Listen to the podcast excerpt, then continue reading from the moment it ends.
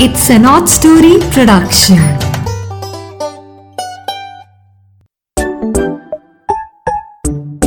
Hello दोस्तों। मीरा की नैया फिर से वीरवार को आपके साथ मिलने आ गई है। आज हम हाजिर हैं एक नई कहानी के साथ। और इस कहानी को आपने अपने सभी दोस्तों को, सभी रिलेटिव्स को कजन्स को, सबको सुनवाना है। अपनी क्लास में भी जाके बात करनी है। हाँ क्योंकि इन कहानियों में कुछ ना कुछ आपको नया सीखने को मिलेगा और ये होती भी बहुत इंटरेस्टिंग है। आई एम श्योर आपको मज़ा आ रहा होगा सुन के, ठीक है ना? तो आपके एंजॉय करने से हमें मोटिवेशन मिलती है। तो आज की कहानी है रेल टिकट। दो दोस्त, सोनू और मोनू, एक शहर में नौकरी के लिए मारे मारे फिर रहे थे। जहाँ भी जॉब मांगने के लिए जाते आगे से पढ़े लिखे बेरोजगारों की लंबी लंबी लाइनें मिलती तो कभी सिफारशी लोग मिल जाते। दोनों ने बीए पास किया हुआ था, पर कहीं नौकरी मिलने के आसार नहीं लग रहे थे। एक दिन दोनों कड़ी धूप में 11 बजे किसी अखबार के दफ्तर में से इंटरव्यू देकर निराश होकर बाहर निकल रहे थे कि अचानक सड़क पर एक दो हज़ार रुपए का नोट गिरा हुआ मिला। सोनू खुशी से झूम उठा और बोला कि वाह, तीन चार दिन के खाने का इंतज़ाम तो हो गया। थैंक यू गॉड मगर मोनू ने उसके हाथ से वह दो हज़ार का नोट लेकर उसे उलट पलट कर अच्छे से देखा और फिर बिना किसी चेंज ऑफ़ एक्सप्रेशन के, बिना कोई खुशी या गमी का भाव अपने मुँह पे लाए, सोनू को बोला, चलो रेलवे स्टेशन चलो मेरे साथ सोनू हैरान होकर बोला, रेलवे स्टेशन में क्या किसी रेस्टोरेंट से बढ़िया खाना मिलता है? हैरान हो गया। मोनू बड़ी पेशेंस से बोला, मेरे भाई, बस तू देखता जा, मेरा प्लान कुछ मत बोल. मैं जैसा कहता हूँ, तू वैसा कर. बस सवाल मत कर.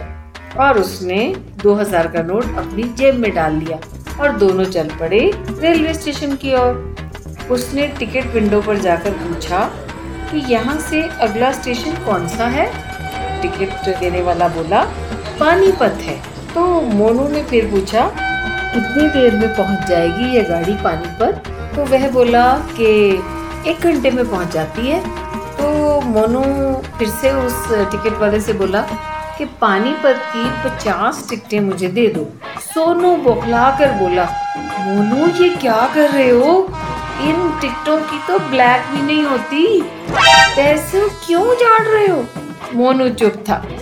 एक दुकान से उसने पीले रंग के दो दो मीटर के दो कपड़े खरीदे और उन्हें शॉल की तरह उसे उसने अपने कंधे पर भी लपेट लिया और सोनू के कंधे पर भी लपेट दिया।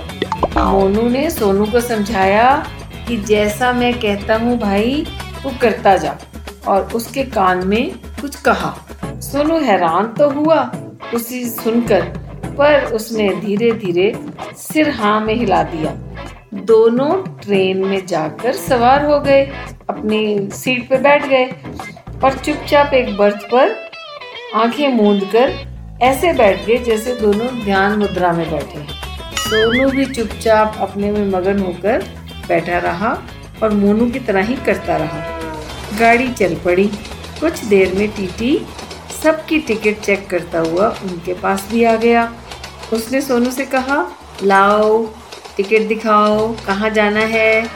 तो सोनू बोला, हमने पानीपत जाना है। तो टीटी बोला कि, टिकट दिखाओ।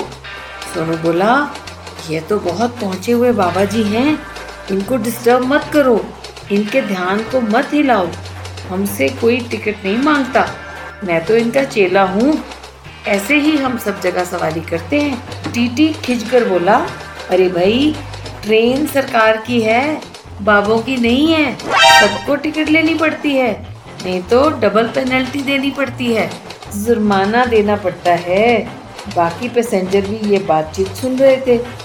टीटी गुस्से से बोला, ए बाबा, क्या ड्रामा लगा रखा है? टिकट दिखाओ, नहीं तो चलान कटाओ। इस बहस बिसाई में बाबा का ध्यान भंग कर दिया। वे आँखें खोलकर बड़े विनम्र भाव से सोनू की ओर मुड़कर बोले, बच्चा, ये क्या शोर लगा रखा है? हमारा ध्यान लगाने का समय चल रहा है। सोनू भी हाथ जोड़कर उनके सामने दंडवत प्रणाम करके बोला, गुरुजी, ये मूर्ख प्राणी टिकट चेकर है। आपकी और मेरी टिकट मांग रहा है। मैं इसको समझाने की कोशिश कर रहा हूँ। कि आप एक महान और चमत्कारी बाबा हैं। आपको यदि गुस्सा आ गया तो ना जाने यहाँ क्या हो जाए। बाबा ने टीटी की ओर देखते हुए कठोरता से कहा, मान जा बच्चा, यहाँ से चुपचाप चला जा। बाबा का अपमान मत कर, गुस्सा मत जगा। नहीं तो? टीटी आगे से उसी तरह कड़क के बोला, नहीं तो क्या होगा? सारा ट्रेन का डिब्बा लोगों से भर गया था। आसपास के डिब्बों वाले लोग भी उस तमाशे को देखने आ गए थे। बाबा गरज कर बोले, चेले, अपनी चादर इस फर्श पे बिछाओ। इस मूर्ख टीटी ने बाबा को गुस्सा दिला दिया है। आज तो इसे अपना चमत्कार दिखाना ही पड़ेगा। क्यों भाई, तुझे पानीपत का टिकट चाहिए? और उन्होंने अपने चादर में हाथ डाला और एक के बाद एक टिकट पटक पटक कर ज़मीन पर, चादर पर फेंकते गए। और साथ साथ बोलते गए, ले पानी पर, ले पानी पर, और जाइए, ले पानी पर, ले पानी पर।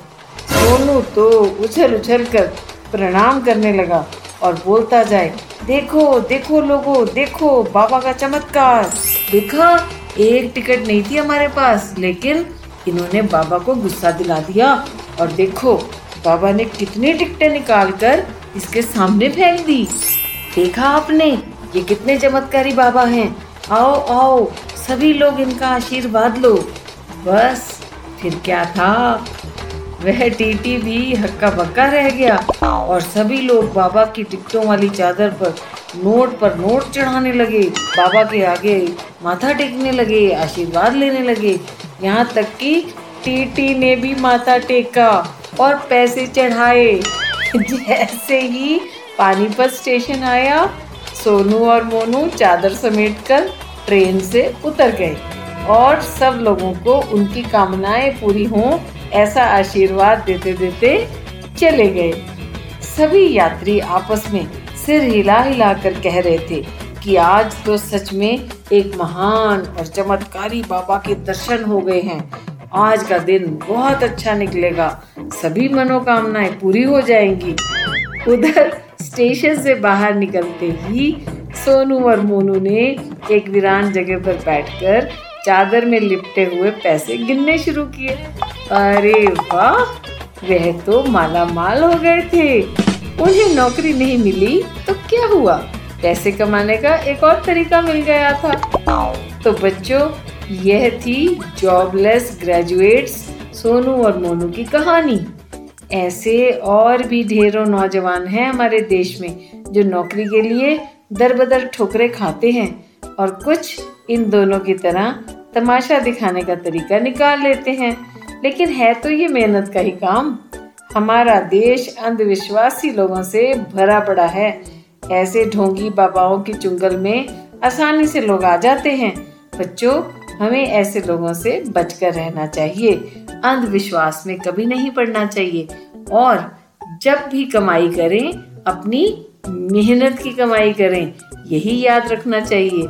तो फिर आपसे नीरा की नैया फिर से मिलेगी अगले हफ़्ते एक नई कहानी के साथ। तब तक के लिए बाय बाय